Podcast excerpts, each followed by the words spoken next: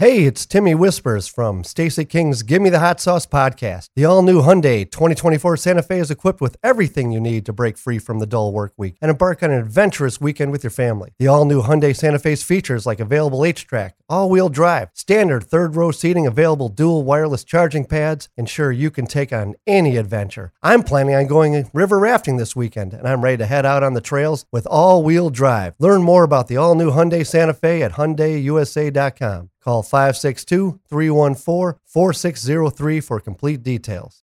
When you need mealtime inspiration, it's worth shopping Kroger, where you'll find over 30,000 mouthwatering choices that excite your inner foodie. And no matter what tasty choice you make, you'll enjoy our everyday low prices, plus extra ways to save, like digital coupons worth over $600 each week. You can also save up to $1 off per gallon at the pump with fuel points. More savings and more inspiring flavors make shopping Kroger worth it every time. Kroger, fresh for everyone. Fuel restrictions apply. It's only preseason, but I'm hyped. Neil Funk, Jimmy G buckets gets buckets. Oh my goodness! Give me the hot sauce, Neil Funk. Give me the hot sauce. What are you doing, Dragic? Did you not get the memo? Derrick Rose can go upstairs. Woo! Let me. Happy holidays, everyone. It's time for a brand new edition of the Give Me the Hot Sauce podcast, reunited. And it feels, well, it feels okay. We're here celebrating the holidays. That Grinch. A couple of weeks ago, Stacey and I were in Miami. Last week, I had to do some duty at Channel 7, but we're all back in Tim's palatial Palatine studios with a new edition. How you doing, Tim? Red as always. I've never been more red because it's Christmas. I'm telling you, you look at that movie Scanners, like he's getting ready to explode. I'm not scanning you guys Or for the past 10 minutes. One, Yeah. one or the other. Well, they, they go hand in hand. You start scanning when you're constipated. Jeez. You know, for Christmas, somebody should have got you one of those portable blood pressure uh, checkers. I No, bet you, I bet he's, They- hey, I they- bet they- he's high right now. I bet high right now. Look at his face. could because of you two guys. No, no, it's nothing to do with us. I'm pretty sure it is. I was I was a normal tone, and then you guys walked in. The hypertensive feeling started to elevate. Wow. Blaming it on us. Yeah, yeah. Hey, did you get anything good for Christmas, Whispers? No, I was the giver. The giver. That's usually how it Tell goes folks in my house. about uh, your special delicacy that you serve for your Christmas gathering. Swedish meatballs. Yeah. Had to make But hundreds you're of Irish. them. How do you make Swedish meatballs? An I'm, I'm Irish half guy? Norwegian. Oh, I didn't know that. Yeah, Learn things about That's people right. all the time. tell tell folks you- how that's where long the you height and spent the good looks cooking, came from. cooking a thousand Swedish meatballs. It takes uh, six hours, and Did it's you a say lot of work. thousand?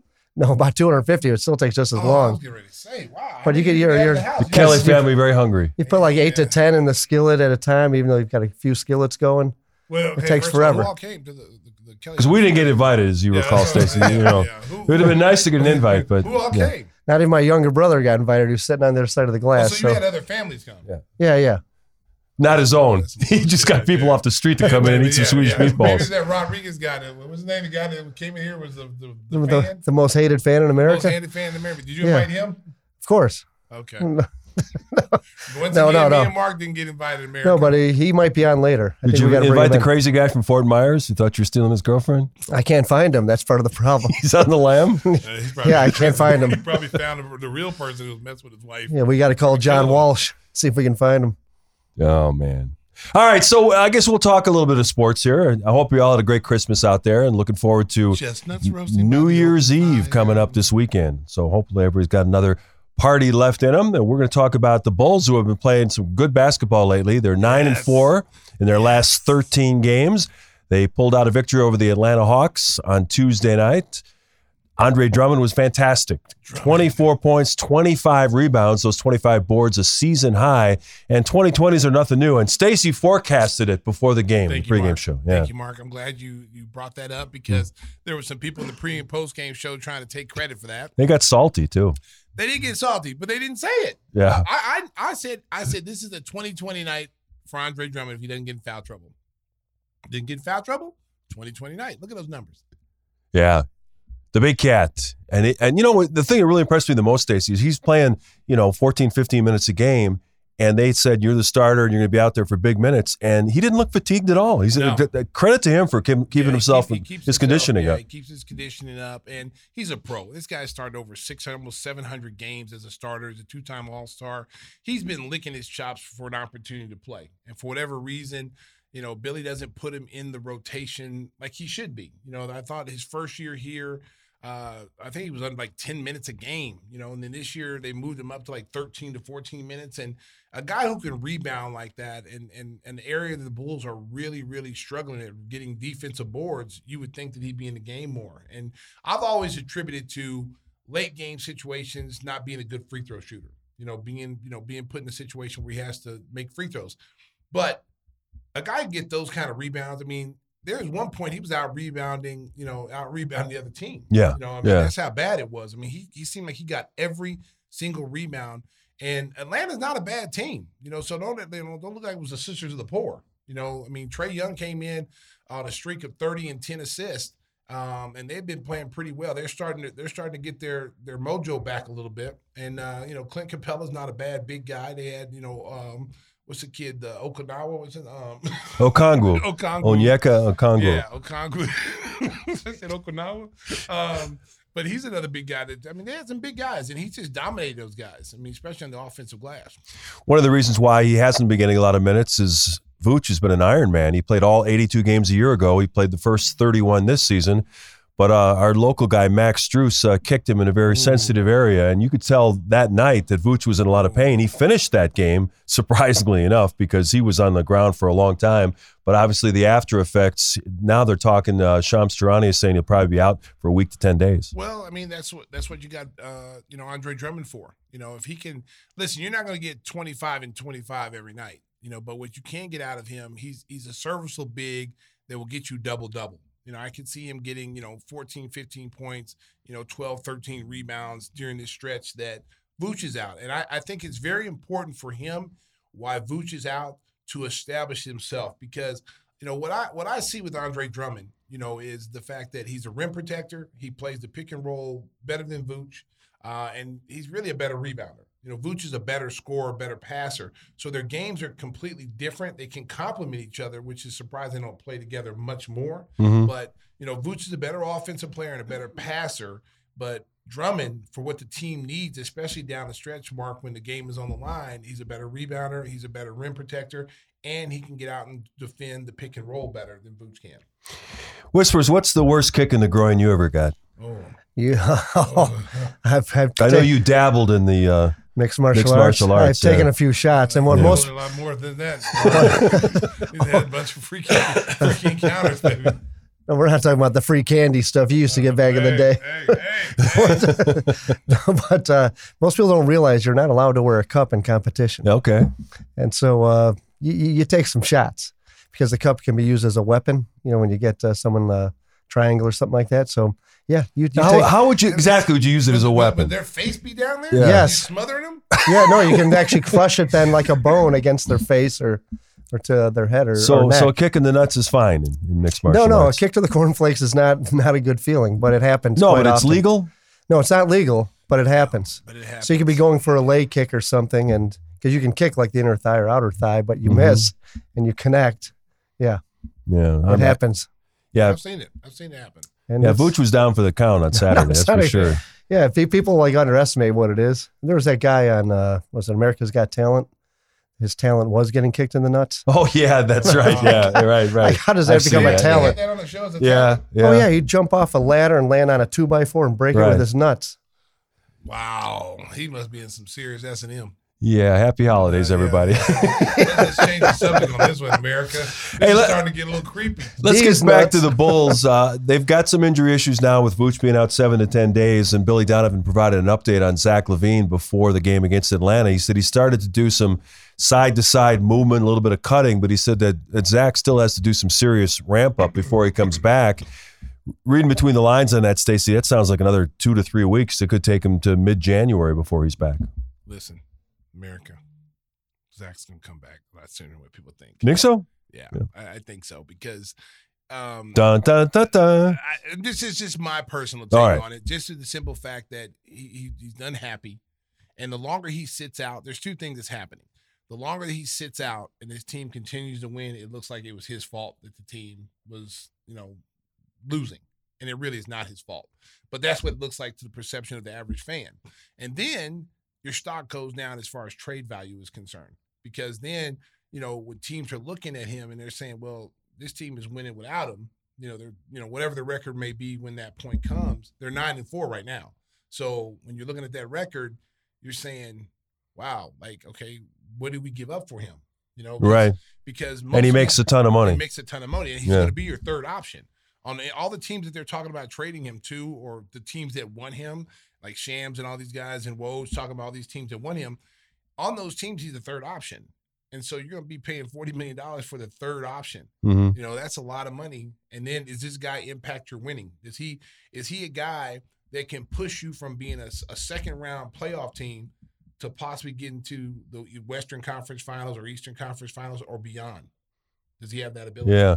There's a story out on Wednesday that uh, Rich Paul, who represents Zach LaVine, of course, LeBron James, Anthony Davis, and so many other big stars, is uh, going to have a meeting or is open to a meeting with Leon Rose, who is in charge of basketball operations for the New York Knicks. And the Knicks would seem on paper as a as a likely suitor for Zach because they need some more offense uh, in that half court setup for them. But the problem is, in talking to somebody who knows knows that situation pretty well, that Thibs doesn't want Zach back. Well, and here, here's also the thing too. Most of these teams are offering trash. Right. You know, they're, they're, they want to steal them. Yeah. Some of these things they're offering is a joke. Like, Mhm. there's no way in the world if you're AK or Marc Eversley, you're going to give give just give Zach away because And take a bad contract take back. bad Yeah. contracts back, and then take younger talent that's not really worth taking back, um, just to, to even out money. Um, the Bulls are not in a situation that Philadelphia was in, where they had to get rid of James Harden because one, he was a detriment to the team. Uh, number two, you know, his contract was up, so he was going to walk. So he was going to make it very disruptive. One thing about Zach, Zach's been a professional. He hasn't. He's not been disruptive. He's been a supportive Mhm. teammate, which that's what you want to see if you're the organization. Like he, you don't want to have to have a guy say, "We don't want you around our, our younger players. We don't want you around the team. Just stay at home." They haven't done that because that's not Zach's personality. Zach is still invested in the team and the players because this is a very close knit team off the court. So everybody loves Zach. And so Zach has been the ultimate teammate right now, even with the team's success. He's he's been cheering. He's been you know at every meeting. He's been at practice. You know he's been helping the younger the guards. You know, so that's a good sign. But everybody who wants Zach, you look at some of these trade proposals. It's like, are you serious? Right. Like right. like for for the Lakers to be telling everybody Austin Reaves is not on the trading block, like he's untouchable. No, you're not going to get a, a two or three time All Star like Zach LaVine if that kid's name's not included. right. You got to get something you, you back. got to Yeah. get something back, and that's a young, that's a, a second year, third year player, young player that the Bulls could bring in. And you you've heard AK, they're not want to completely rebuild; they just want to retool. Mhm. And what they're seeing right now with the team that's playing right now with the Bulls with, with Billy Donovan's team is that this team looks pretty pretty good. You know, to lose a guy like Zach who's been out, they're the ball's moving. And then, like I said, it wasn't it's not all Zach's fault, it's not all DeMar's fault. But the question is, can Zach, if we decide to keep Zach, we don't get what we want from him, can Zach refine his game and like DeMar has done? And, and try to fit into what we're doing here. Or are we going to continue? He's going to continue to play the way he plays. You know, I'm just going to shoot when I want to shoot. I'm not going to play any defense. I'm not going to pass the ball. I mean, if you're going to do all that, then you, you might as well sit out. Yeah, because Demar sat out and Zach sat out the first game. The you know when Zach was injured, and Demar immediately assimilated his game into what the team was trying to do. And you know, remember in San Antonio, he was playing a, a point forward kind of role, and now his assists have gone up big time in December. Heck, the game against Atlanta last night, he had four points at halftime, but then in, clu- in, clu- in clutch time, he decided that he, he was going to take over, and he carried him to the victory. Well, and I think he understands that. Like I, we talked about it last night. Is like you know, in the first the first quarter, he was just trying to get everybody involved. He Yeah. wasn't even trying to score. And so at halftime, as you say, he had four points. And then when the team, the offense, kind of bogged down a little bit, this is where his one-on-one ability comes into play. This is when isolation comes into play because he can get buckets or he can find open guys because he's a willing passer. The same thing has to be when with Zach sitting over there you have to change your game a little. You're going to have to make some sacrifice. You may not average 25 points a game. You might only average 20, But if that's going to help the team win and it's going to help some of these younger players get involved, because as we've seen in this win streak, the more people that are in double figures, the better chance your team has to win. Right. When you only have two guys and maybe three guys in double figures, and the rest of them in single digits, and some of them are non-existent. You know, Patrick Williams not having having a goose egg across the board, or Isle having a goose egg across the board. You're not going to win games. It's going to be very difficult for you to win games. What we've seen in this win streak is is that you've seen six guys in double figures, seven guys in double figures, and it makes you that much more lethal offensively. And with Zach on the sidelines, uh, Coby White's offensive game has really blossomed. He's averaging about 23 points a game during the month of December. And the last two games were interesting. He didn't make a three point shot. He was really struggling with the long ball, but yet he still found a way to contribute, get to the free throw line, and score close to 20 points in other ways. Well, that's the maturation of Coby's game, you know, because they're the, the last couple of games he struggled with his three point Yeah. ball, and so now what he's doing is he's recognizing that hey, I'm the three points not falling. I'm still going to take it if I'm open, and which you don't mind because it's in the flow of the offense, and he's one of the best three point shooters. So he's going through a little slump right now, like J- uh, Jevon Carter went through a slump, and now he's starting to get his stroke back. But what Coby's doing, what I really like, is is really understanding like, okay, the shot's not falling. I'm going to drive it to the basket. I'm going to get to the rim, try to get to the free throw line. You know, he had 19 points last night, and you look at five assists. I know the shot's seven for 22. You know, I mean, And those are mostly because of three point misses. exactly. But you know, you can see he can do other things. The numbers don't lie. I mean, he's he's having a phenomenal season. We're going to have a special guest coming up in our next segment, a guy that was very popular with Bulls fans, Ronnie Brewer, who was part of the bench mob with uh, the Tom Thibodeau teams from 2011 to 2013. He's going to join us and talk about his NBA career, what he's doing now as uh, head of recruiting at the University of Arkansas. But let's talk about a couple more NBA topics before we bring Ronnie in. This story, I'm sure, interested you because you got the two dogs at home. Aaron Gordon, the starting power forward for the Denver Nuggets, is going to be sidelined indefinitely. He was bitten by a family dog over the Christmas holiday. 21 stitches. He had lacerations on his face and his shooting hand, his right hand. And and you know, you love dogs. That that's got to be the worst feeling in the world when a family dog is the one that, that turned you know on. what? I I hope it doesn't come out that it was like a Chihuahua or a Yeah, that would be bad for- that'd be bad or, for you know, Eric. of these little bitty dog. Please tell me it was like a Rottweiler Yeah. or it was a pit bull because to get 21 stitches, I mean that dog had to attack. you. Yeah. Like it, it, or it had to be someone else's dog that he's not familiar with, and the dog attacked. Because if you own the dog, I, I don't see a dog turning. Yeah, like it's that. very odd. I just don't see that happening. So, uh, hopefully, you know, hopefully he'll be okay. It could have been a lot worse. I mean, but 21 stitches for a dog attack is like major. You ever had a dog turn on you? No, no, no, no. You probably wouldn't be around very long, right? I used, to, Oh. I used to deliver newspaper back in the day when kids. Oh yeah, yeah, yeah. and I used to go into this little trailer park, and uh, they had this. And one of the trailer parks had like twenty little dash hound, little weenie dogs, Yeah. little dash hounds. And so every morning I'd be at six o'clock, and I, you know, I'd hear them. You know, they, you hear the little gravel, and they little feet, and, and I would I would throw the newspaper, and they would chase me, and they would literally they tackle me. And I'd be getting attacked by like 20 little weenie dogs, man. so so so I had to go tell the people like, hey, look, if you don't, you know, put your dogs up, you're not getting the paper. Yeah. Because you know, you, if you've never been attacked by weenie dogs, America. Hey, I, I had great. German shepherds on my route. I was living in fear of that. Oh man, I'm telling you, the, the, the dangers that a paperboy had to go yeah, through back in the I day. know.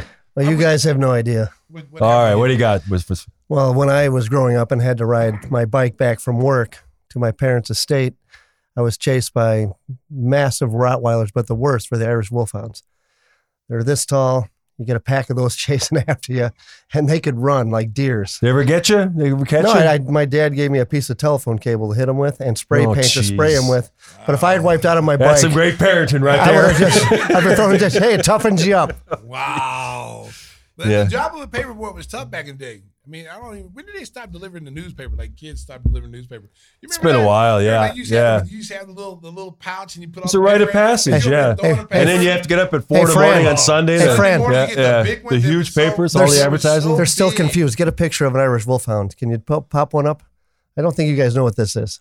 Listen, no one really cares. Yeah. Okay, Because- story. Because- you were telling me you were No, no, no. attacked. At least me and We've- I we've was moved attacked. I was attacked.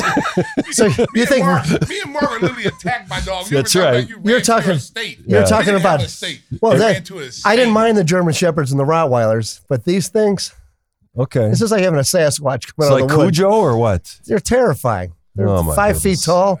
My God. Haunted, haunted hounds Damn near the chasing biggest whispers. dog in the world. attacked by bats Careless whispers. I got attacked by little bats one day. You ever seen bats? I tell you, Oh, man, yeah, yeah. Like six in the morning. Oh, here you go. There's the Irish That- Wolfhound for all of you Yeah, there's watching on one for YouTube. ya. That was Tim. Yeah. Yeah. No, that guy's smaller. That guy than looks me. way too happy. Uh, you know, I don't know Yeah, what's yeah, going on look- there. That looks like some freaky stuff. Yeah, you got a pack of those Let's get chasing all- you on your let's bike. Get, let's get that picture. We got to out keep there. our PG rating. yeah, I don't like that at all. Oh man. Hey, let's talk a little football before we bring in Ronnie Brewer. The Bears have won three of their last four, and yet the uh, Justin Fields debate rages on. Uh, they put on 21 points right off the bat against the Arizona Cardinals, and they sat on the lead. But a lot of that goes back to play calling again. again. It's Yeah. the offensive coordinator getting conservative. It's not Justin Fields' fault. You race out to a 21 point lead, and then all of a sudden, let's just chill. Okay, they scored six points in the second half and had to Yeah. hold on. Come on, man. Turn, let him loose, man. Let him see what he can do. Okay, listen.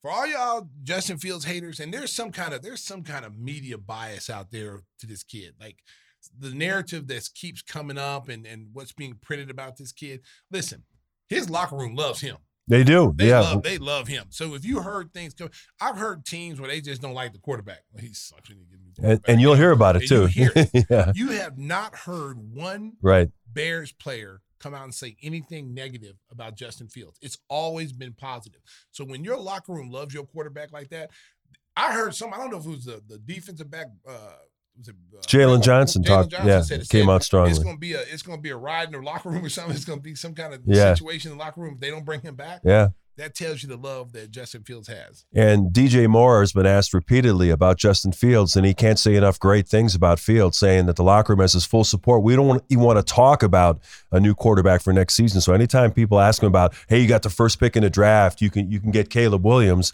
DJ Moore just shuts that down. He said, "We got a quarterback Uh, here." Listen, America, if you didn't see uh, Lamar Jackson go into San Francisco and just dismantle them Yeah.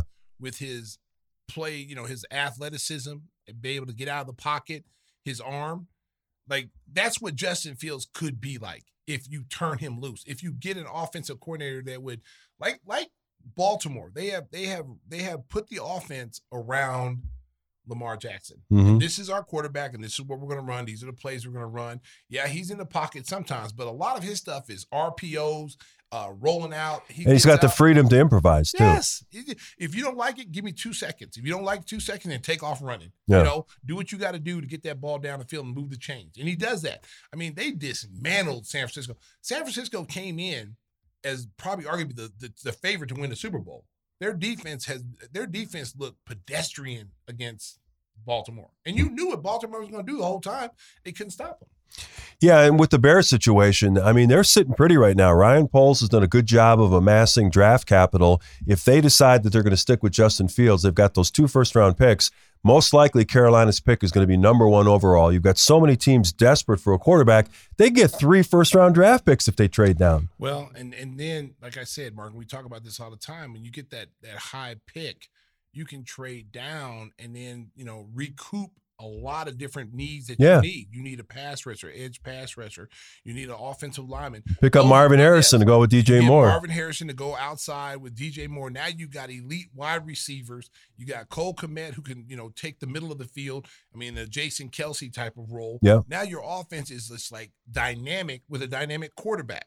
And so you take Caleb Williams if you want to. You know, I mean, hey, listen, or the kid from North Carolina. Drake Maye. Yeah, Drake Maye. I haven't seen enough of him, and they're losing right now in a bowl game. to Well, they're both sitting out. Maye and Yeah. Williams aren't playing. Yeah, I, I, Both those teams I are playing just, tonight. I, I just haven't seen enough of him to go, wow. It's, it's Chicago though, right? Because they're also bashing Cole Kmet, and he's got to be top five now in the league. Cole Kmet has got a value contract now. People are saying, "Oh, four years, sixty million. He's worth every penny of Oh, that and a lot sure. more." As one of the Yeah. better tight ends in the Well, NFC. It's, it's not as, as we talk about Justin Fields.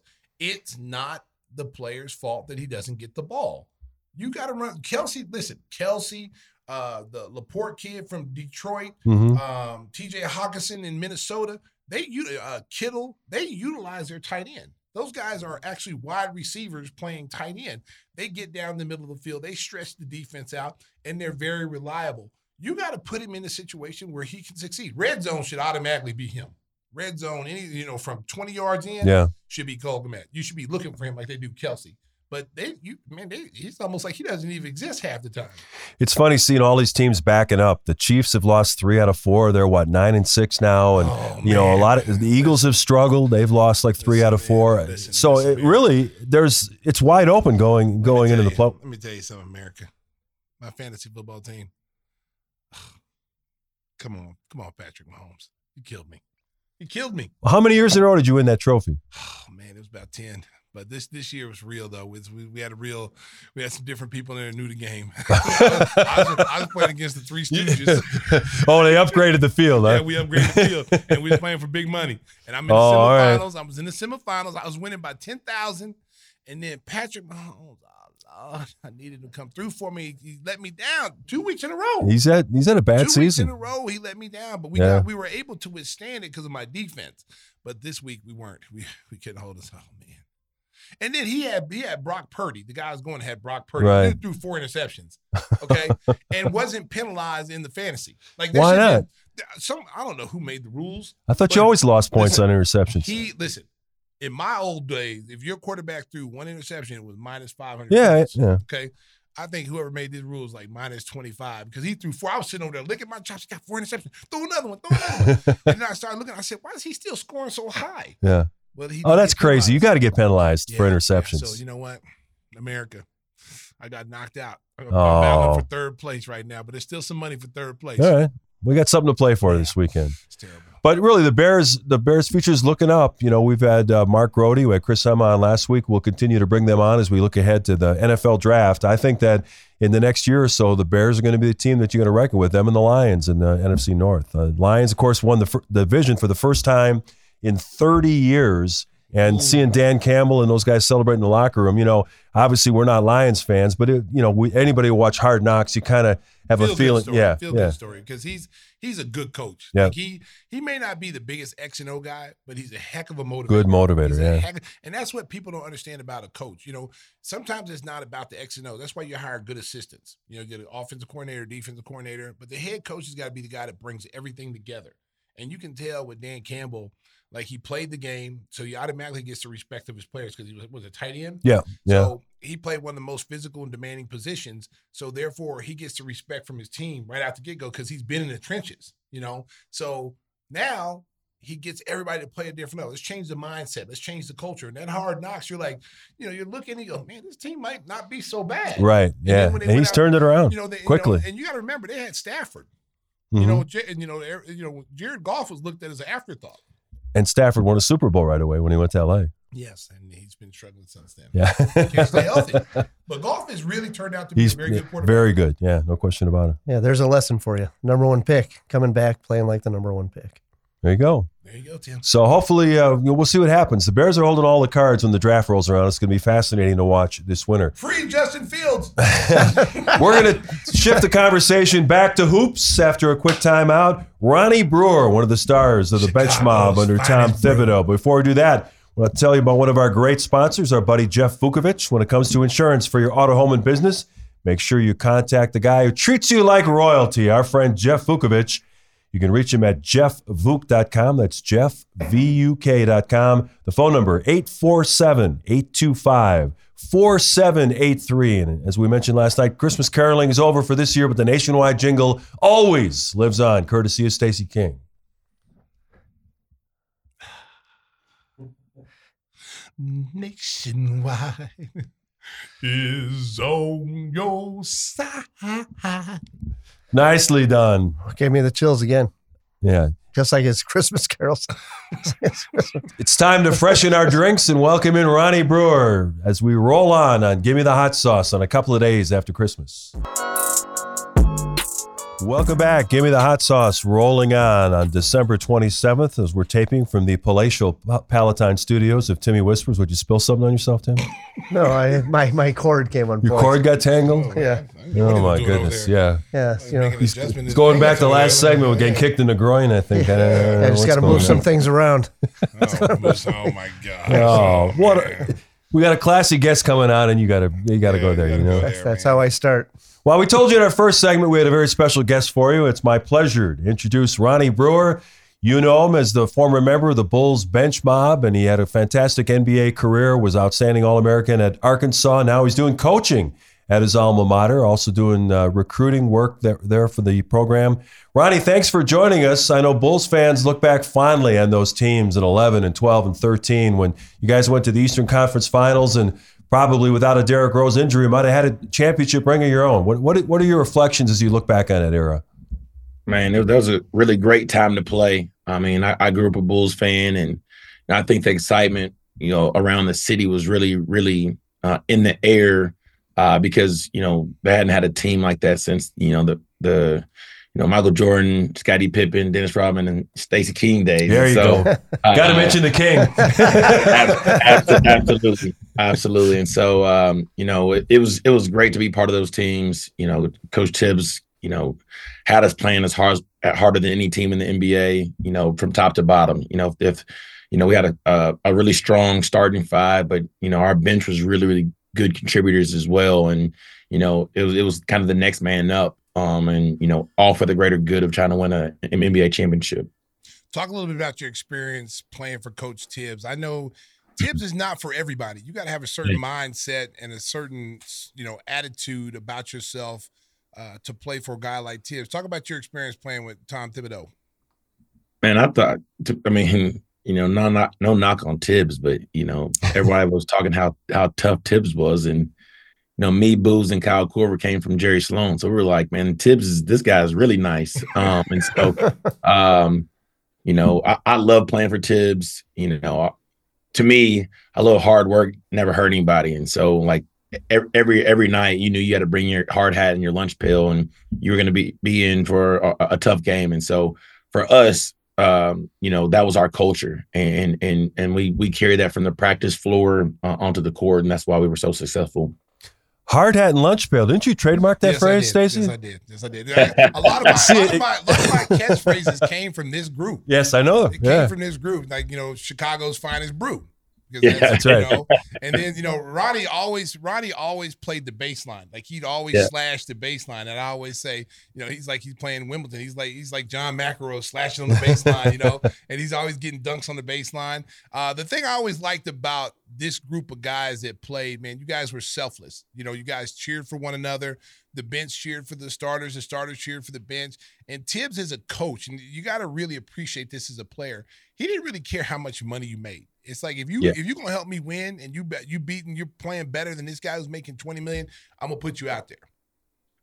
Man, we we knew and he told us that all the time. Hey, at the end of the day, it's all about winning. And you know, a lot of people say that, but you know, some front offices is like, well, no, it's it's about you know playing our investment. You know, we, we pay this guy this amount of money, and and Thibs is like, I don't care how much you pay him. Like if he's not playing at a high level, I'm going to play the person that's playing at a high level. And I mean, you saw that at times, and you're like, well, hold on a second. He's not just like talking the talk; he's walking the walk. And our whole entire team respected it, but it also, you know, made our guys raise the bar. Like D Rose came in, and it wasn't like, oh, I'm a superstar. I'm going to take it, be in cruise control. He was like, I'm a superstar.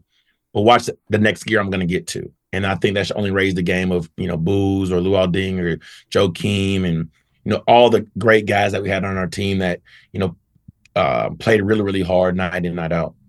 Ronnie, I imagine you must have had a smile come across your face last week when you saw the story. The New York Knicks had an injury to their starting center, Mitchell Robinson. So they went out looking for a guy to fill in. And all of a sudden, here comes your old teammate, Taji Wu. Taj Gibson yeah. gets picked up. I was watching the game against the Bucks last Saturday.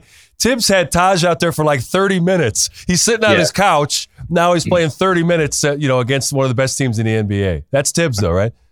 And, you know, whenever you have – I always say, man, whenever you have a trump card in your pocket, like you feel good when you're playing spades. For, for Thibs, he, if he had a guy that he knew like what his pedigree was going to be, that hey, it's it's going to be no um, ulterior motive. It's just hey, I want to win, and whatever way I can help the team win, uh, and I'm going to play hard every possession, and I don't need my name um, in the in the paper with with you know being the superstar. You know, he he wants him on the roster. That's why you always saw you know, Thibs with the D Rose, Thibs with the Joakim Noah, Thibs with the Luol Deng, Thibs with the Taj Gibson. Uh, and, you know, it was great to see, you know, Taj uh, come across the the waiver board and to see that that he got claimed and that he actually got to play because you know Yeah. one thing those guys that that Thibs goes gets you know you, you stay ready so you don't have to get ready and, and and Thibs knew he can count on Taj. Talk a little bit about Derrick Rose coming to the Bulls and and how magical that time was for you guys because you hmm. know Another day is here, and you're ready for it. What to wear? Check. Breakfast, lunch, and dinner? Check. Planning for what's next and how to save for it? That's where Bank of America can help. For your financial to-dos, Bank of America has experts ready to help get you closer to your goals. Get started at one of our local financial centers or 24-7 in our mobile banking app. Find a location near you at bankofamerica.com slash talk to us. What would you like the power to do? Mobile banking requires downloading the app and is only available for select devices. Message and data rates may apply. Bank of America and a member FDIC.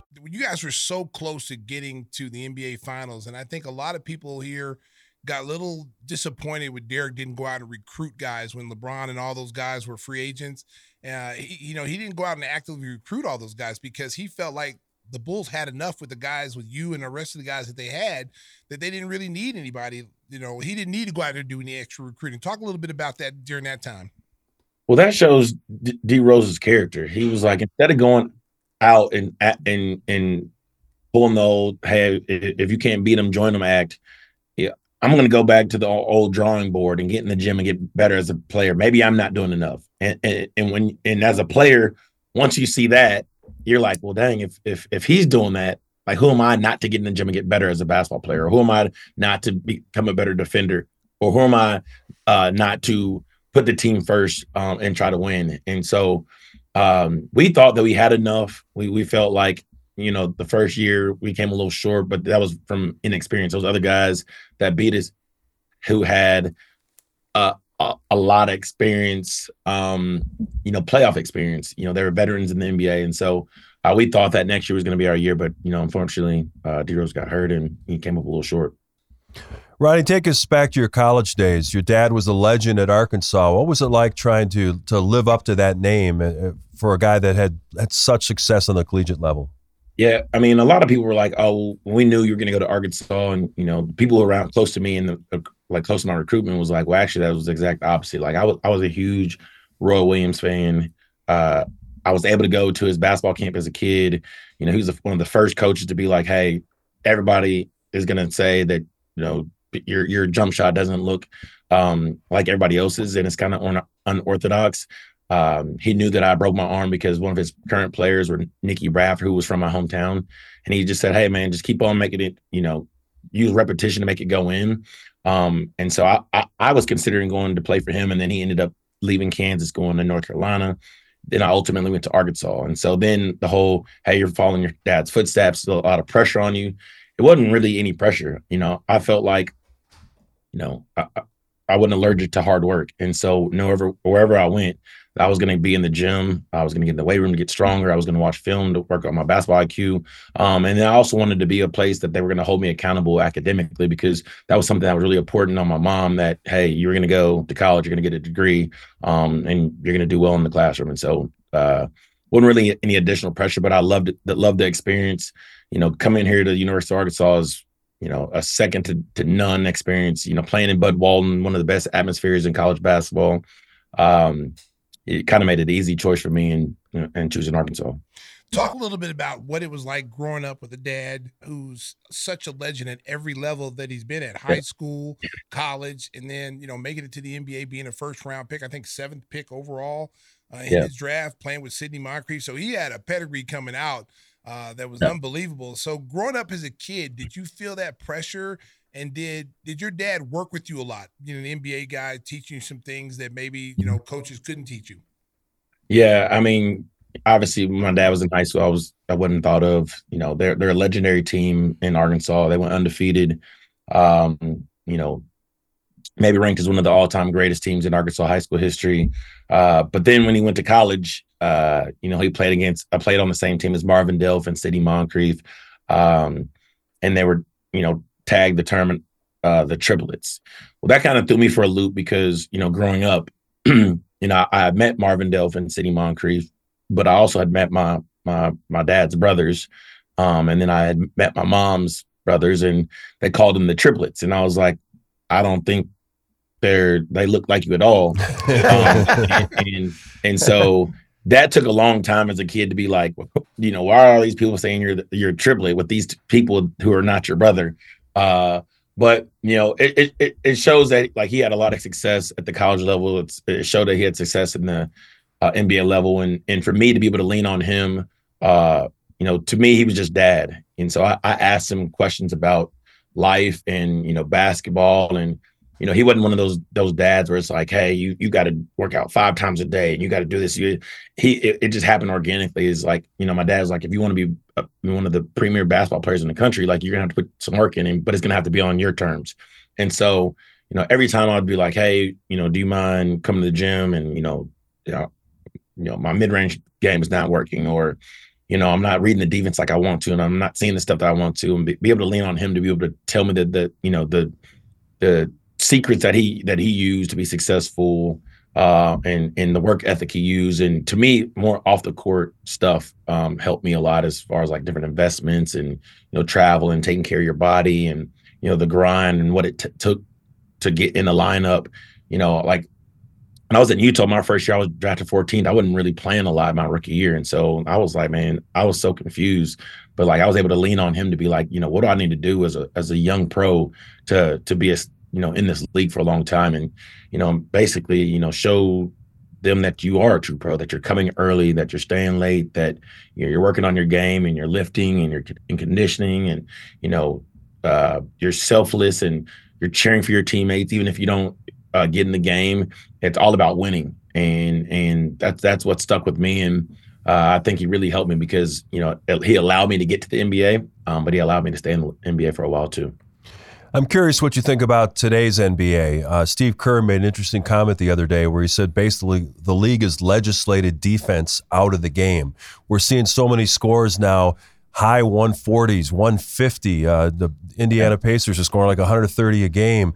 You prided yourself on being a great defensive player. So many games in the modern NBA turn into three point shooting contests. Do you still enjoy the game as much as you did when you played, or do you think it's uh, deteriorated in some fashion because it's so reliant on the three point shot?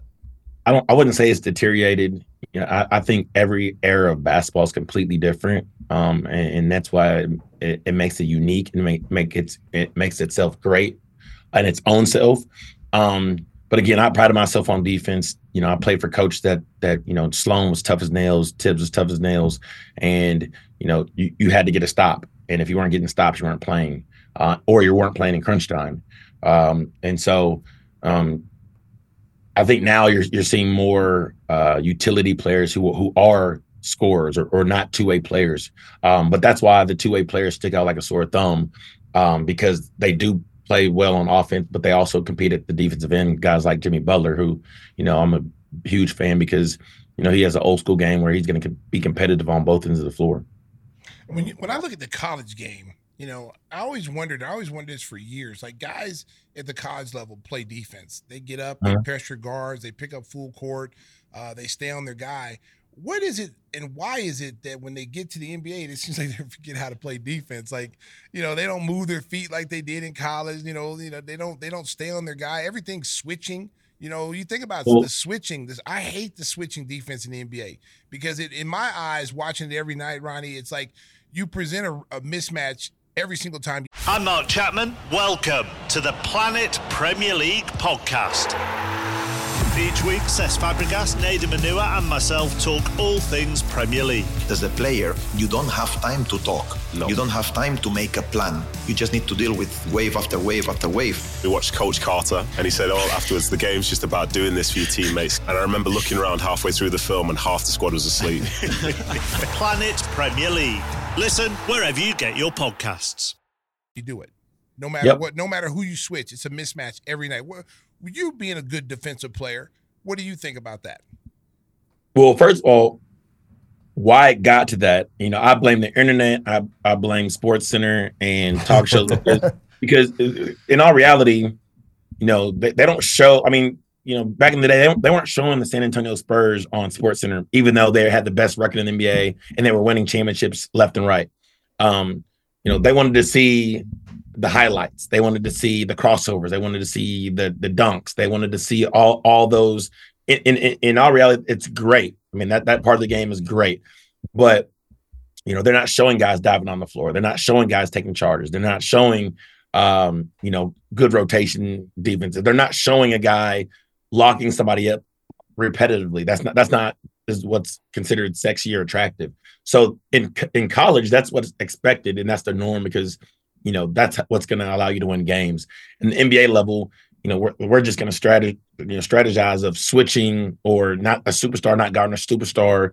Um, uh, and, and but that's why you're going to see a whole bunch of high scoring games and you're going to see a, a lot of three pointers and and you know uh Steph Curry. That's why he's gonna. That's why he's gonna rewrite the history books where nobody's gonna be able to touch it because uh, uh, the style of, of, play that the NBA has uh, these days, and you know because because it's not as physical, it's not as strenuous on defense. He's going to be able to play for a lot more years if he wants to because you know you're not going to be having hand check. You're not going to be physical. You're, you're going to be able to play freely. You're going to be able to knock down shots. Um, but I like that because I mean I love basketball. I love I love where we're at the NBA, and so I, I don't think it's a knock on on how people play. Check out our new NBA show, Beyond the Arc, part of the CBS Sports Podcast Network, where you can find me, John Gonzalez, NBA insider Bill Reiter, and Ashley Nicole Moss five days a week talking all things NBA. Whether you're looking for insightful discussions, upbeat commentary, breaking news, interviews, or coverage of all the biggest stories in the NBA, our new show is the place to be five days a week. Download and follow Beyond the Arc on Apple Podcasts, Spotify, and wherever you get your favorite podcasts. Now, but you know, it's just a lot different than how it used to be. All right, Ronnie, brace yourself. This is the portion of the interview where we let Timmy Whispers ask a question, and uh, we never know what he's going to ask, so be prepared.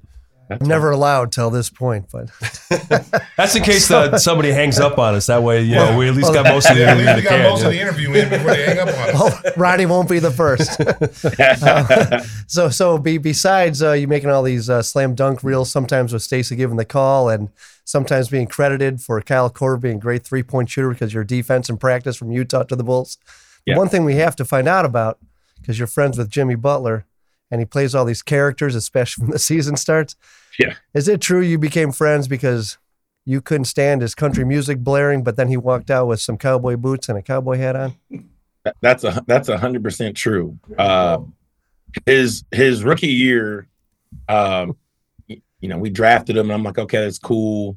Um, we're, we're the vets come in came in and did like a vet camp. Um, the rookies didn't come because they had to go to summer league. Uh, but you know, training camp is the first time we really our whole team really got together. So, you know, I'm on I'm on the road and I'm in my room and I'm like, man, dude, I'm gonna have to call the front desk because whoever's like next to me is playing country music nonstop. And so finally I was like, dude, I'm gonna knock on the door. So I knock on the door and uh nobody answers. So I go back to my room. I was, you know, about to call the front desk, and then it knocks on my door, and I open the door, and it's Jimmy, like in our like um travel sweats, cut up, no shirt on, cowboy hat, cowboy boots, and the music's still blaring. I was like, uh, can I help you? He's like, yeah, you knocked on my door. Like, what's going on? I was like, whoa. You're you stay next to me? yeah. I go, dude, no way you're listening to country music like, like yeah, yeah, like and and it's it's really my fault because I, I like didn't get to know him as as as much as I should at the particular time. But like right then and there, it like intrigued my interest. Like, well, let me ask like questions about you so I get to know you. And then right after that, we we were like best friends because I was like, I mean, I, I'm from Arkansas, listen to country music, like you know, I grew up riding horses, and you know, he's from Tomball, Texas, so uh, had a lot of similarities and and things in common. So, uh, but yeah, that was a really the first time meeting Jimmy. That's that's a really funny story. Because, Way to go, whispers. Because you know the funny because you remember I gave I give everybody nicknames, and so you know Jimmy was a rookie and he was only probably playing eight minutes a game, And uh, on the plane, he came up to me one day. He's like, Stacey, he's like, man, you be getting everybody some cool nicknames, man. Why don't you give me a nickname? And so I told I said, Jim, well, you only playing like five minutes a night. You got to do something. You're not being able to do nothing in five minutes. I can't give you a nickname. You know, you got to earn that. He said, man, just come on, man. Just give me something, man. Everybody got something, man. You got, you know, you got, you know, Taj, you got, you know, hard hat lunch pail. You got, you know, uh, hard hustling muscle. You got D Rose, the Windy City Assassin. Just give me something. So I said, "All right, Jimmy, let me think about it." So then Jimmy got in the game one day. It was it was um it was like uh you know just some murder minutes where you guys were beating somebody by 25. Thibs pulled off, called off the dogs, and they put Jimmy. Ninety seconds left. Yeah, he put Jimmy out there for like about six minutes. Jimmy had like three buckets in a row. So then I started. I gave him the nickname, you know, Jimmy G. You know, Jimmy G buckets. You know, G, the G stands for gets. And so yeah. he came up to me the next day. He said, "Oh man, that was dope. I like that nickname. I like." I said, "Well, I hope you get more minutes, bro. I hope you get more minutes because where yeah. it's going right now, I don't know if you're gonna be able to get any buckets." And so now he's ran with it. So that that time, honestly, that was some fun times uh, you know, covering you guys because you guys were fun to watch. You guys, every single night, the one thing I really liked about that group, every single night, you guys took it personal when teams came to Chicago. Whether you won yeah. or lost, they knew that they're, they weren't sitting their stars out when y'all came, when they came to Chicago. They wouldn't say, oh, this is an easy game. Let's sit our guys out. They knew coming to Chicago that you guys were going to play them tough for 40, you know, 48 minutes the whole time and that's what yeah. I really liked about that team. You guys were really, really hard nosed, uh, defensive team. You you could score, you could do a lot of different things. It was a fun time watching you guys play. Man, I I think that, and and and people say this in in professional sports, but like we really lived it in professional sports. Like we were as close knit group, like close like a family, than I think anybody in the NBA, because we felt like you had to be that close and you had to like mesh because you had to trust the next person beside you. Like if I was overplaying somebody and they went back door, I had to trust Taj or Joakim or Amir uh, to contest and, and, block the shot. Um, those guys knew, well, if I want to go block the shot, I have to have somebody to, to smash down and cover my guy because I'm going over to help, you know, somebody get beat. And, you know, nine out of 10, 10 out of 10 times we were going to do that. And because we, we did that and we got stops on defense on the defensive end, it made it fun offensively because we're going to share the ball. We didn't have any guys that were selfish or looking guys off um, or have alternative motives about, you know, what they were trying to do. It was all about, hey, man, we're trying to go win uh, a championship and put another banner up there because of the history that they that came before us. Um, and it didn't it didn't help that you know the years we were there it seemed like the Bulls had every uh, commemorative reunion for every uh, championship game. So we, we had to see, you know, Michael and you know Scottie and Dennis and all these guys coming back. You know, we'd been around you and you know saw Scottie, but like, you know, seeing Michael Jordan come back, you're like, oh crap, or Ron Harper. yeah, you're you're like, man, uh, you know, and hearing them talk crap to you. Uh, I mean, that's I mean, it, it's all it's all fun in, in, in games uh, until you know you're the number one seed and you don't win, and it's yeah. like, damn that, that that that that's like hits hard because it's like you know nobody's gonna remember that team that that was really really good that didn't win it. They're, they're always gonna remember the team that that uh, brought the trophy home. But you know, loved the opportunity and, and loved you know playing with the team because you know we were really really close. How how special was it that your dad played here and then you got here. So I think you guys are the only two in Bulls history have a father son playing the Bulls organization. How how special was that when you decided to come here and you got here and and you ended up here in Chicago? How special was that for you? It was really special because you know, like I said, I grew up a, a, a huge Bulls fan. Uh, you know, here at Arkansas, uh, our local TV stations played WGN, and so uh, and I tell this story all the time. Um, obviously I knew who Michael Jordan was. I knew he was really, really good at basketball, but you know, when I was really, really young, you know, they would say the starting lineup. And when Scottie Pippen, they would announce Scottie Pippen, they would say from, you know, Central Arkansas or Hamburg, Arkansas. And I was like, oh, oh, there's there's there's a guy from Arkansas in the NBA that's winning championships. Like he's got to be the best player in the world. Um, so when I signed with Chicago, you know, I was I tell everybody that story because it, it's literally the truth. Like I was sh- Chicago down throughout my whole house, uh, meeting Scottie Pippen, Um, and having my dad there It was like, man, it was just a crazy moment that, you know, obviously my dad played there, but also idolizing Scottie Pippen because, you know, he played on the Bulls and he was from Arkansas. Yeah, it was really cool. And to be able to see all the banners around is just a, a cool situation. One more thing. I got one more thing about Arkansas. Okay. So you guys are starting to become a pipeline to the NBA these last few years. I mean, you got, you know, Bobby Portis, you got Jordan Walsh in Boston, Daniel Gafford in Washington uh, you're starting to people are starting to notice you guys are starting to have some serious talent down there in Fayetteville. Talk a little bit about what Eric Musselman has done down there hmm. and how important it is for you guys to continue to not only get you know get these guys to graduate, but to give them the opportunity to chase their dreams in the NBA. Well, I mean, the, the main thing that we, we preach is, you know, we're here to develop. Um, you know, you can go to a school and, you know, it could be a, a, phenomenal experience and you can get to the NBA, but you know, there's not a staff in in college basketball that's more experienced or has a more NBA experience than the Arkansas Razorbacks. Eric Musselman being a head coach in the NBA for multiple teams, Keith Smart being a head coach in the NBA for multiple teams, myself playing in the NBA, you're going to get an NBA experience. Uh, and so the guys that we have come um, to Arkansas like guys like Jalen Williams, who's at OKC, who, who's who's playing there. Uh, guys like Nick Smith Jr. or, or um, a Ricky Council or Jordan Walsh or Anthony Black, uh, a Moses Moody, who was a one and done uh, that's with Golden State. Uh, Daniel Gafford, like you said, Pat Beverley. There's a lot of guys in the NBA right now that that has Arkansas ties, and so um, we're going to try to develop you the best possible way we can. We're going to get you the most NBA ready. Um, but we're also going to hold you accountable off the floor. I, I, think that's one of the things that our, our student athletes, parents enjoy the most is like we're, we're going to do exactly what we tell you're going to do. Uh, there's no gray area with us. There's no, hey, I don't know what kind of person this guy is because, you know, I'm over the player development part where, you know, we're going to go uh, do um, you know, we're going to go to schools and read to achieve. We're going to we're going to do uh, our version of NBA cares, Arkansas Razorback cares, where we're, we're going to feed the homeless or doing coat drives or toy giveaways. Uh, we're, we're, we're going to be a staple in the community, so you don't have to be like uh, you know an NBA executive is like who who is this person outside of the court.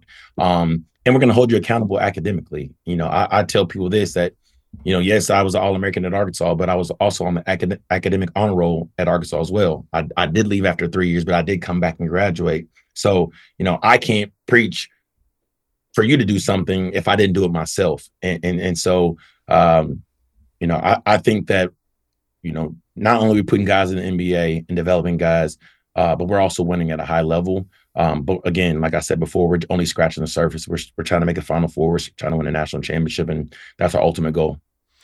Well, Ronnie, we wish you continued success with the Arkansas basketball program. Thank you so much for taking us down memory lane for those great teams with the bench mob under Tom Thibodeau. And happy holidays, happy New Year, and thanks again for being on the show. Watch out for them Sooners. If you play them again, baby, the tournament. I, I, I, literally about to say, Stacey, I, I appreciate you talking crap. I, I, I love that. Uh, you know, I, I, I don't try to do it. You know, we beat Duke this year, and I didn't say anything to Booz or Wow.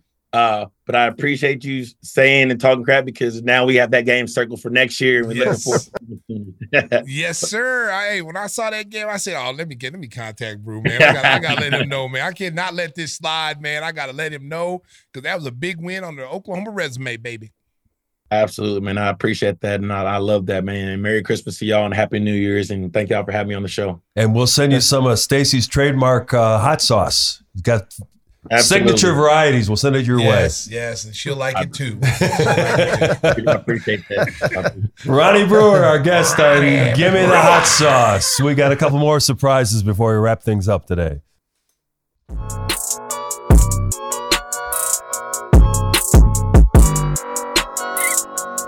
We tell Ronnie we're going to send him some of Stacey's delicious hot sauce, and the holidays are still continuing. Christmas is over, but New Year's right around the corner. You want to spice things up?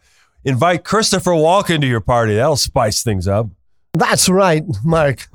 It's an interesting time of year because, again, the time just flies by. I took too much time to start enjoying hot sauce later in life. And next year, I'm going to be another year older.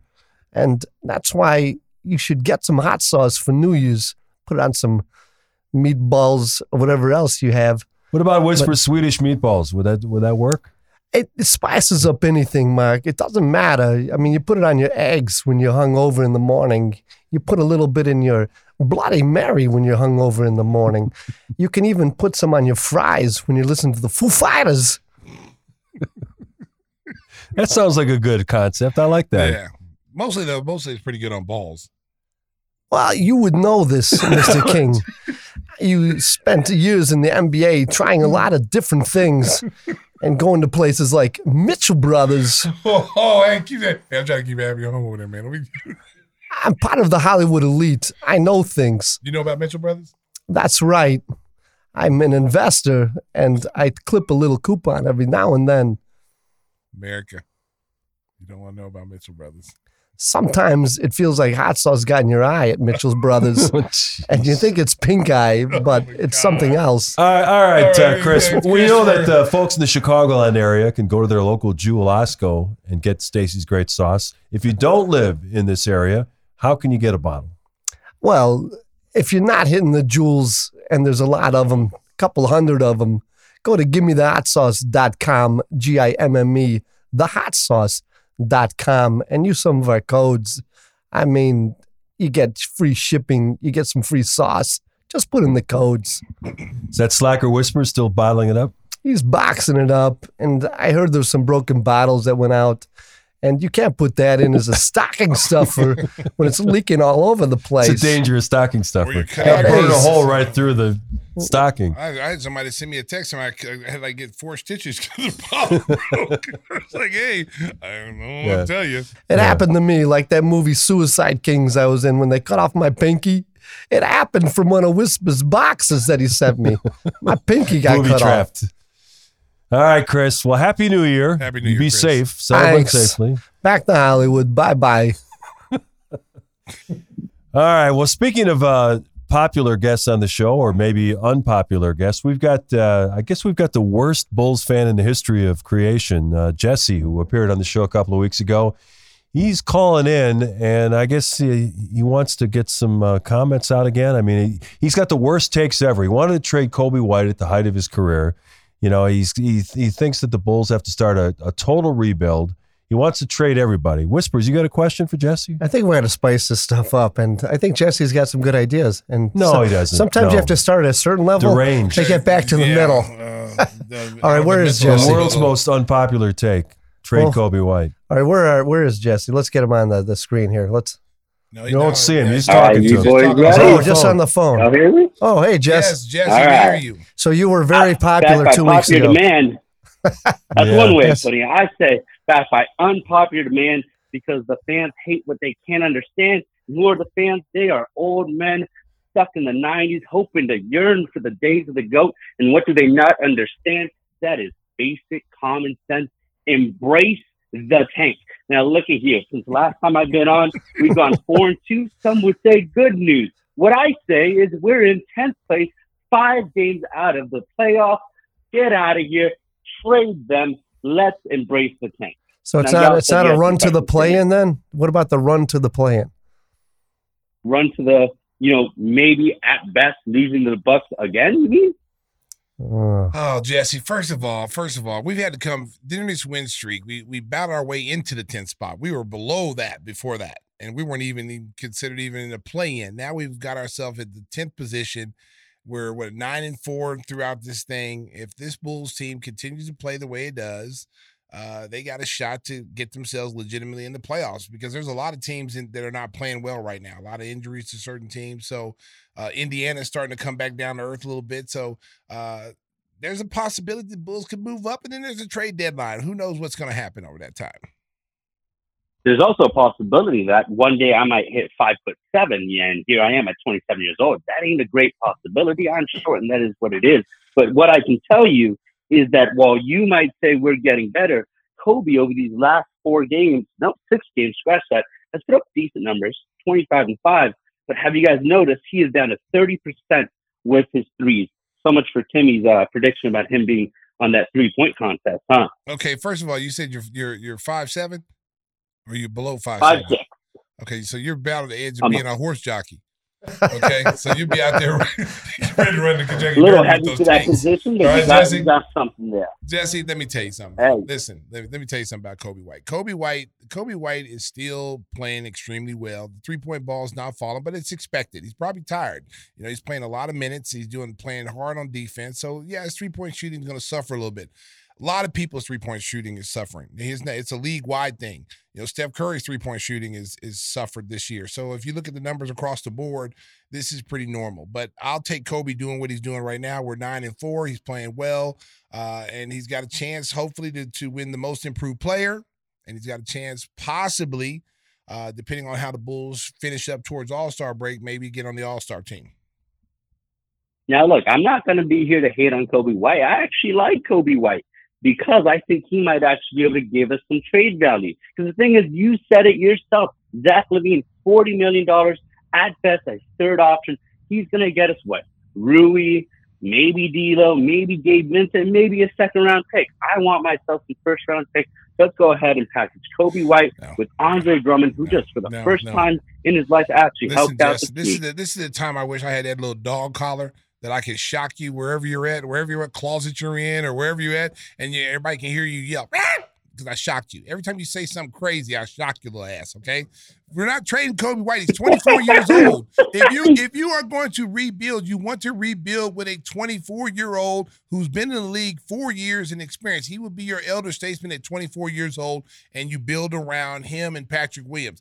As far as trying to trade him to get a first round pick, no, it's not going to happen. Not going to happen. I don't think anybody in their right mind, any NBA team would make that trade. Would you think anybody make that trade, Mark? No, and he wants to throw Andre Drummond in coming off a 24 point, Oh, you want to rebound trade game. Andre Yeah. Drummond now Yeah. for a first round pick? Wants to get rid of him too. I want to get me some value because Zach LaVine's getting you a second. DeMar DeRozan's on an expiring contract, and Boots, the best we can get is sending him over to the EuroLeague, and we might get a printer in Did you say, wait a minute, hold on, hold on, hold on, hold on. There was a little disconnection on the phone, reception on the phone. Did you say send Boots to the to the Euro League? Is that what Yeah, you we might get a printer in return. Oh my God. Hey, I- Jesse, we're going to send Max Strus to your house and kick you in the groin, yeah, all right? exactly, exactly. You know what? You know what? Y- Your your takes are stale. They're stale. They're awful. And who let this man on this show? America. Hey, hey, oh, Je- Timmy hey, Jesse. Whispers. It's Timmy Whispers guy. Hey, hey, Jesse. Let, tell us what your thoughts are on the Blackhawks, though. Uh, Blackhawks. I'm not here to talk about the Blackhawks. I'm here to talk about embracing the tank. So with that, boys, I hope you have yourself a happy New Year's. In the words of another short, chubby, but lovable SOB, Eric Cartman, screw you, I'm going home. Hey, All right, that's the most unpopular Happy New Year. fan in the Hey, world. that's a bad attitude to have there, Jesse. That's We our guy, Jesse. Yeah, Jesse, we giving you airspace. You gonna hang up on us? What kind of bullshit is that? That's just. That's, he just hung up on us. Did Yeah, you that's hang all up? right. That's all right. Yeah, he's gone. Wow. Good riddance to the most unpopular Bulls fan in Chicago. Bulls fans, make sure you leave comments on the uh, on the on the YouTube uh, channel so we can roast Jesse's ass. I, I don't even like that song, Jesse's Girl, anymore. Yeah. No, no, no, no, it doesn't fit him. Hey, D, we got any real fans out there with some comments? Yes, yes, we do, gentlemen. All right, starting off with Matt from our YouTube. Can someone ask the front office why we are allergic at signing and drafting anyone above six foot nine? We need size, more rim protection, and apparently we also it says that we need to lead to fast breaks. Hmm, interesting. Well, I've kind of said that too. I think we got too many guards. We I've got a lot of said that. guards, We got yeah. a lot of guards. If, since I mean, I don't know Billy's fascination with guards, and I think I think one of the fascinations with them is the way the defense is being played with all the switching and stuff. But you need some guys six seven guard guys that can do that kind of stuff. Well, they had Terry Vanderbilt. Taylor playing backup center at six five yeah, yesterday. Yeah, they did. We're just too. We're too small. I mean, I, I would love to see them go out and get a, a six nine guy Yeah. that can play multiple positions for you. You know, play some three, four, and five. I think who. No, not for Zach. No, no, man, not for Zach. Listen, listen, everybody, America, listen. Zach, we're not just going to give Zach away, man. That, you're offering Doritos and a Fanta, okay, for Zach. Okay, that's not happening. If you're not giving the Bulls what they want, that's going to help our franchise. Why in the hell would we give the Lakers Zach to help them in the playoffs. Yeah, I mean he's under contract. He's under Yeah, contract. yeah. If we don't like if we don't like the packages, if AK and them don't like the trade packages, they can sit on Zach. Just hang say, on you know to him, what? yeah. Hey, he's just staying here. We got three more years with him, you know. Yeah. And uh, you know, maybe he buys into the system. Maybe he changes his mentality. Maybe he wants to stay here. Maybe he realizes, you know, hearing all the trade talk that there's not a big market out there. The market and he's been watching this team having Yes. fun too. Yes, and it's and and it's gotta it's gotta wear on him a little bit. It's like, hey, you know what?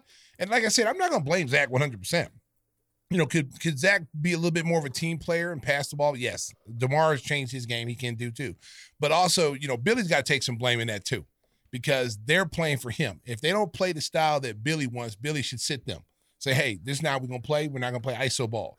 But you can't blame those two guys for the way the team has been playing up until this point. So now they've proven like at least with at least with Demar, it's proved that he can change his game a little bit to fit what they're trying to do. And I think Zach's a smart enough guy; he can do that. But for Zach, what's gonna ha- what it's gonna really need for Zach, Zach is gonna have to try to be a complete player. He's gonna have to try to be a better defensive player and give you effort defensively, not just on the offensive end, but defensively. Let's take one more. Cisco. All right, so this one is from longtime listener, viewer Ben Feldman. I'm Hey, confused Ben? about. Yep, I'm confused about Draymond. Or about Drummond. Sorry, wrong name. I'm Uh, confused you- about Draymond too. Me too. Oh my God, this guy's been drinking. He's a Draymond Drummond. I'm We're all confused, confused. about Drummond. He's literally the best rebounder per minute in the NBA for the last decade. Why doesn't he get more minutes? Well, you know what? It's a good it's a good question because I also have been wondering that. You know, and you know, this is a guy that's probably playing about 14 minutes a night. Uh, it's started almost 700 games. So Ben, I feel your pain, especially with his team uh, lacking rebounding and lacking size. Uh, I've always wondered why he hasn't played. And you know, the big thing we said last night, Mark, at the game when we were doing the game was is that I felt he was going to do a 2020 game. I felt that. I, I just he's going to get the minutes. He doesn't have to worry about getting pulled out. My biggest concern was don't pick up silly fouls because there's been games where he's walked out and hit three fouls in like 30 seconds. So that was my biggest thing. So he showed Billy Donovan that I can play extended minutes and help you win ball games. So now with Vooch being out seven to 10 days, I don't know how many games are in there in that seven to 10 day period. This gives Andre Drummond two things. It gives Andre Drummond a chance to show the coaching staff that he can play viable minutes, get me out there.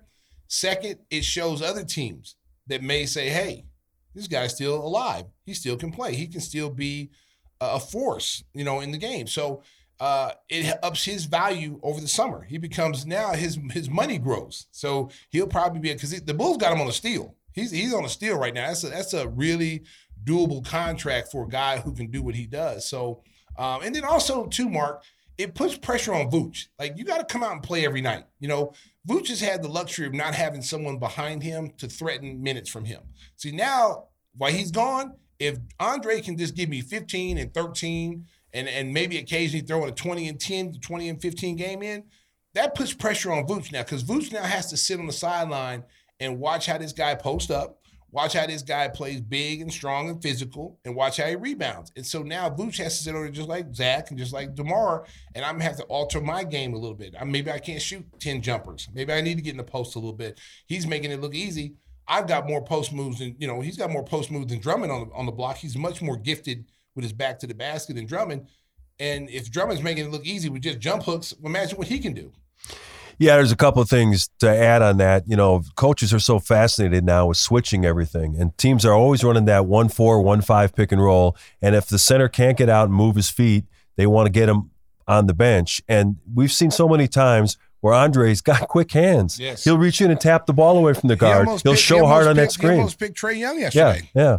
You know, and Trae Young got the ball back, but he knocked the ball, ball away from Trae Young. So, and he moves his feet really, really well. Like he's always, if you watch the two, the difference is, you know, Vooch plays a drop zone and Drummond plays, I'm up there in Yeah. your face. And that's a a hard big show. difference. And it makes it harder for that team to run their sets because when you see a guy doing a drop zone, and if they're man, if the, your center sets a good screen and you you know you roll to the basket, it becomes a two on one break. That's why you kept Yeah. seeing those lobs yesterday to Capela that was so wide open that they had no one that could you know the backside guys weren't there. Drummond did his job; he stepped out to help. But no one helped. And you heard Ronnie Brewer talk about it in this in the in the segment that you know playing for Thibs, it was like one guy would go help, and another guy would have to crash down and help that guy. So uh, You know, that's you, you didn't see a lot of that last night, but they made when it counted, they they did it. And the other factor is Vooch is on a big contract, so he's going to get his minutes automatically. We'll see how that shakes out. Tom Thibodeau was here. that's that's a whole different ball game, no question about it. Oh, You play some defense, boy. And everybody's busy celebrating the holidays with family and friends. Maybe you're not watching much TV over the last couple of weeks. Uh, Whispers, you got any recommendations? Things you've been watching? I've watched uh, Maestro.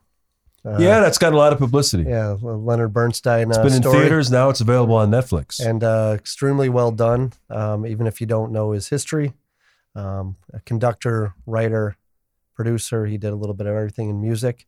Uh, most people think of him as the New York Symphony guy, but he also wrote the song "So Pretty, You're So Pretty." So he wrote uh, West Side Story.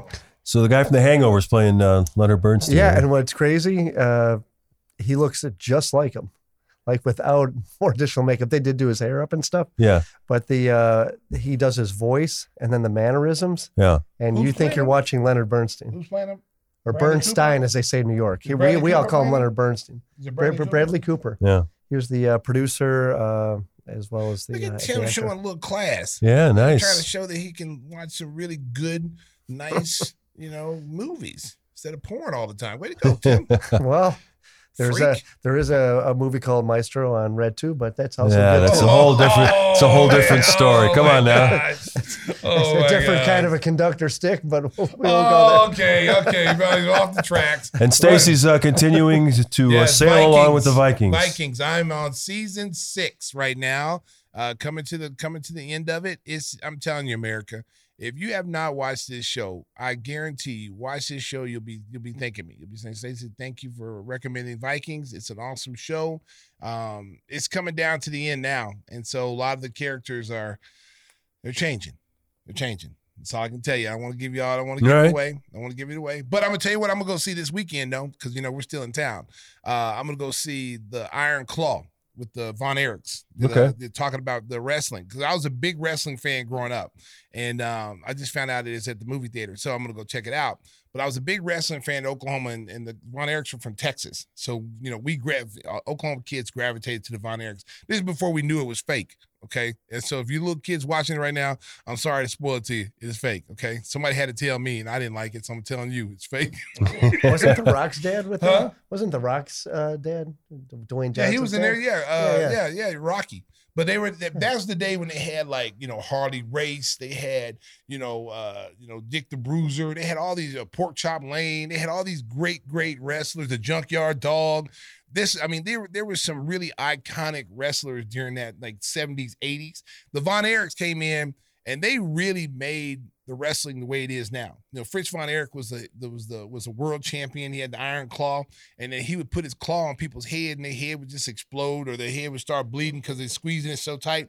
And then the brothers came along, and then it was like you know it was David von Erich, it was Kevin von Erich, it was Kerry von Erich, and it was Mike von Erich. There was like four or five of them, and it's a tragic story.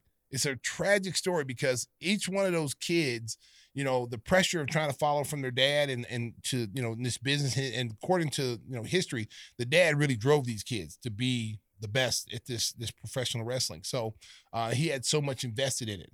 And so they end up like four or five of the kids of the sons passed away. There's only one left. Well, speaking of uh, sports stories, uh, I got a chance to watch the uh, George Brett documentary on, on MLB Network, and and this was a really interesting story. He is his older brother Ken Brett was the more accomplished athlete in high school growing up. He went on to pitch for about 10, 12 seasons in the major leagues, the Red Sox, Angels, and a bunch of teams. And Brett in this documentary talks about how hard his father was on him and just treated him brutally throughout because he favored his the older son and he always thought that Ken was the better athlete. So George was starting to get recognition. He got drafted in the later rounds, and then he started working his way up through the Royals minor league system. And all of a sudden, he worked with Charlie Lau, and the light came on, and he started hitting you know crazy averages and started progressing to be one of the best hitters in baseball. And his dad still wouldn't give him any respect. He always favored the older brother. He would always talk down to him. And and the funny thing was the year that Brett almost hit 400, he hit 390. After you know 390, he won MVP, all these different honors. His dad called him up and he says, "You couldn't get five more lousy hits to hit 400." Oh wow! So- this is great Santini. that's on the documentary Yes, yes. Wow. man It's it's really well done, and George is very raw and candid. So if you like sports docs, this is a good one to check out. It's it's been featured on the MLB network, and I'm sure you can pull, pick it up on demand. Yeah, just speaking of baseball, because you know I just lost one of my one of my good good friends um, at the University of Ryan. Minor? Ryan. Yeah, I saw that. Yeah. who uh, broke, who was the, who was the guy who replaced Cal Ripken's Yep. uh, the Iron Man streak, Mhm. and ended up taking uh, third base. Uh, from uh, Cal Ripken as he retired, and ended up breaking the streak because Cal Ripken probably could have played another 50 games if he really wanted to. Um, and so, yeah, he just passed away this weekend, man. Yeah, really way too young. For Sooner Nation, Was it like 51, 52? Yeah, it was 50, 52, I think. And and um, you know, just a great guy. He was coaching in the minor leagues. He was a hell of a ba- uh, Yeah. basketball player. He's got a lot of records at Oklahoma. And got drafted by the 76ers, and then he, he chose baseball. He was on a national championship uh, team in, in Oklahoma, uh, the Sooner baseball team, and just a stud athlete, two two sports star. Uh, and a phenomenal, phenomenal athlete, but a, a really better, really better person, really Right. good kid, man. And every time I saw him, it was always a pleasure to see him. Always bring a smile to your face, and we just, I mean, he had this great sense of humor, and uh, just to see this go down like this, man, it was just a complete shock to everybody, you know, back home in Oklahoma. He's an Oklahoma kid too, so uh, it's really sad to, to for that to happen. Yeah, very sad story. So, you know, treasure your time with your loved ones. Give everybody a hug and tell them how much you love them because you don't know how much time is promised to you in this life. Uh, you know, kind of a somber note to end it, but we hope you all had a great Christmas. Uh, celebrate safely the new year. We'll be back with a brand new show. Stacey's got some big guests coming up in the new year, so make sure to tune in every week. You never know who might show up on Give Me the Hot Sauce. You never know. You never know. You know, Christopher Walken to be here because he's got nowhere else to be. Yeah. I'm getting no jobs anymore. It's, I'm old. I mean, I have my 80th birthday in March. I mean, it's hard being a Pisces these years. Oh my God. I'm done. I'm done. Hey, we're done. So happy New Year to everybody. I want to thank Dee and Cisco for doing their great work. And Nick, we got Nick. Oh, and we want to talk Slick about Nick. we want to also talk about the uh, Windy City limousine before we get out. Oh, of here. Yeah. oh, oh, yeah, we forgot about that. Oh, and something else. Windy City Limousine provides championship service. Making a reservation is easy at a slam dunk. Let Windy City break the full court pressure traffic to get you to your destination in style and on time. Contact us at 847 916 9300. And by the way, America, start making your reservations for New Year's Eve. or you're That's right. no you don't want to be driving. You don't want to be driving. That's why you got to call Windy City. They got they got all kind. They got not only do they got SUVs, they got party wagons, they got trucks, they got everything, baby. They got a they got the party bus. All you can put hundred people on there, baby. They got, they got stripper pole. Oh, no, I don't got that. Uh, uh, they got all kind of stuff. You know, Whispers, uh, if you would have been uh, talking about your magic mind, I think maybe we would have gotten that in the show a little earlier. You know? let's get the magic that, mind. that, that, that's true. Yeah. This stuff is amazing. Like if you had Yeah, taken take it, some, take some, Yeah. take some if you right had taken some, Mark, you remembered we should have talked about this earlier. Wow, wow. I already had mine today. Go ahead and take yours, Tim. Take So- a shot and let the so- let the mayor know it All right, good. let, us do this. Shake it up. Yep, we're gonna do it right on air See, here. I'm glad that we didn't have this earlier because he might have been talking for the whole show. Yeah. Well, you took that down like a champ. wow, that uh, And she'll like it too. no, yeah, yeah, she'll like it too. Wow. He Oh, guzzled boy. that down. yeah. Th- thanks for the uh, yeah the support So here. Tell the folks about Holy some cow. of the benefits of the magic mind. Yeah. Well, it's one of those things. Like a lot of times, people get going during the day. They have their lulls, whatever. They want to Yeah. get their their their their brain working again, and they just go to the You've caffeine. that often, I think. About every t- uh, 15, 20 minutes. I have this lull. Ant. Oh. so anyhow, you take this. It's a it's a nootropic. It's got some adaptogens in it, some matcha, so it gets your brain working faster. And uh, It gives you, it gives you like a it gives you like a little kick, man. I was really amazed by it. I, I've been using it now for the last couple of weeks since the last time we were in here. yeah, but it's uh, like compared to like just sucking down a bunch of coffee. You don't get the jitters. It just kind of No, pumps you was no back up. jittery feeling. It was. I felt like I was really drinking something healthy. You know. And, Well, uh, it does feel like that. Yeah, yeah. It, doesn't feel like like you know. There's some other stuff out on the market that you're like, oh, maybe I shouldn't be drinking this. You know, it's got too much sugar or something. Grapefruit and grass yeah, clippings. Yeah, this is. I never thought I'd be drinking grass, but you know, I mean, it, it, it had a nice little taste to it. Didn't it, it wasn't bitter, wasn't an aftertaste, and uh, it works. I, I I'm- I'm using it. I take it before games, and then you can see if you watch a Bulls game, you can see I'm a, I'm my energy level super high. And, America, and This is pulling out I'm taking and magic pull- mind, baby. And you're pulling out stats you you, you couldn't pull back before. So, so whispers, how can folks uh, get a bottle of Magic Mind? Well, they go to magicmind.com slash Jan Stacey Kings and then uh, just add the code Stacey Kings and get a uh, discount. Or you can deep find, discount. You can go to so contact Whispers. He's got them in his trunk. That's true too. He's selling them. I sell on them the corner. cash. He's on Quentin Road and Well, I know Northwest Highway. I know a lot of people slow minds, so I got to help them out. It So there's, there's some works. advice for the holiday. Pick up some Magic Mind and some hot sauce. Mix them together. You never know what uh, Oh, might happen. going to the bathroom. Trust me, you mixing the hot sauce with the magic mind, baby. All right, we've done enough damage. Time to get out of here for the last show of 2023. Happy New Year, everybody. This is this the last show of the, uh, the 2023? Uh, yeah, let's Yeah, make it the because show of 2023. Pretty sure we're not doing one Saturday. Acquaintance be forgot and drink some Magic Mind. and feel so good when you drink magic mind. Tim. Oh, Tim, see, you messed up the rhythm. See, me Hey, and Mark Christopher going. Walken is look. I was doing, walking the, I was doing the, the hiccups. Oh Come on. God, man. Ah. See, we had a nice little thing going. Mark hits the hit a note, I hit a Yeah. note, and then we pass it to you, and you just crashed the car. Well, that's what I do. Drink another bottle of Magic Mind, my friend. yeah, You know, I think, should. think I will. Yeah, All why right. don't you do that, man? Yeah, and she'll like it too. Hey, so long, everybody. Goodness, Happy New Year.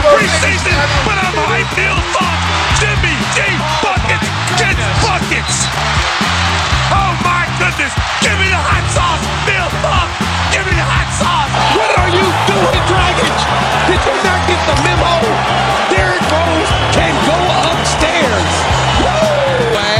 Let me step back and kiss myself. Oh my MVP gosh, time. Windy City Assassin does it again.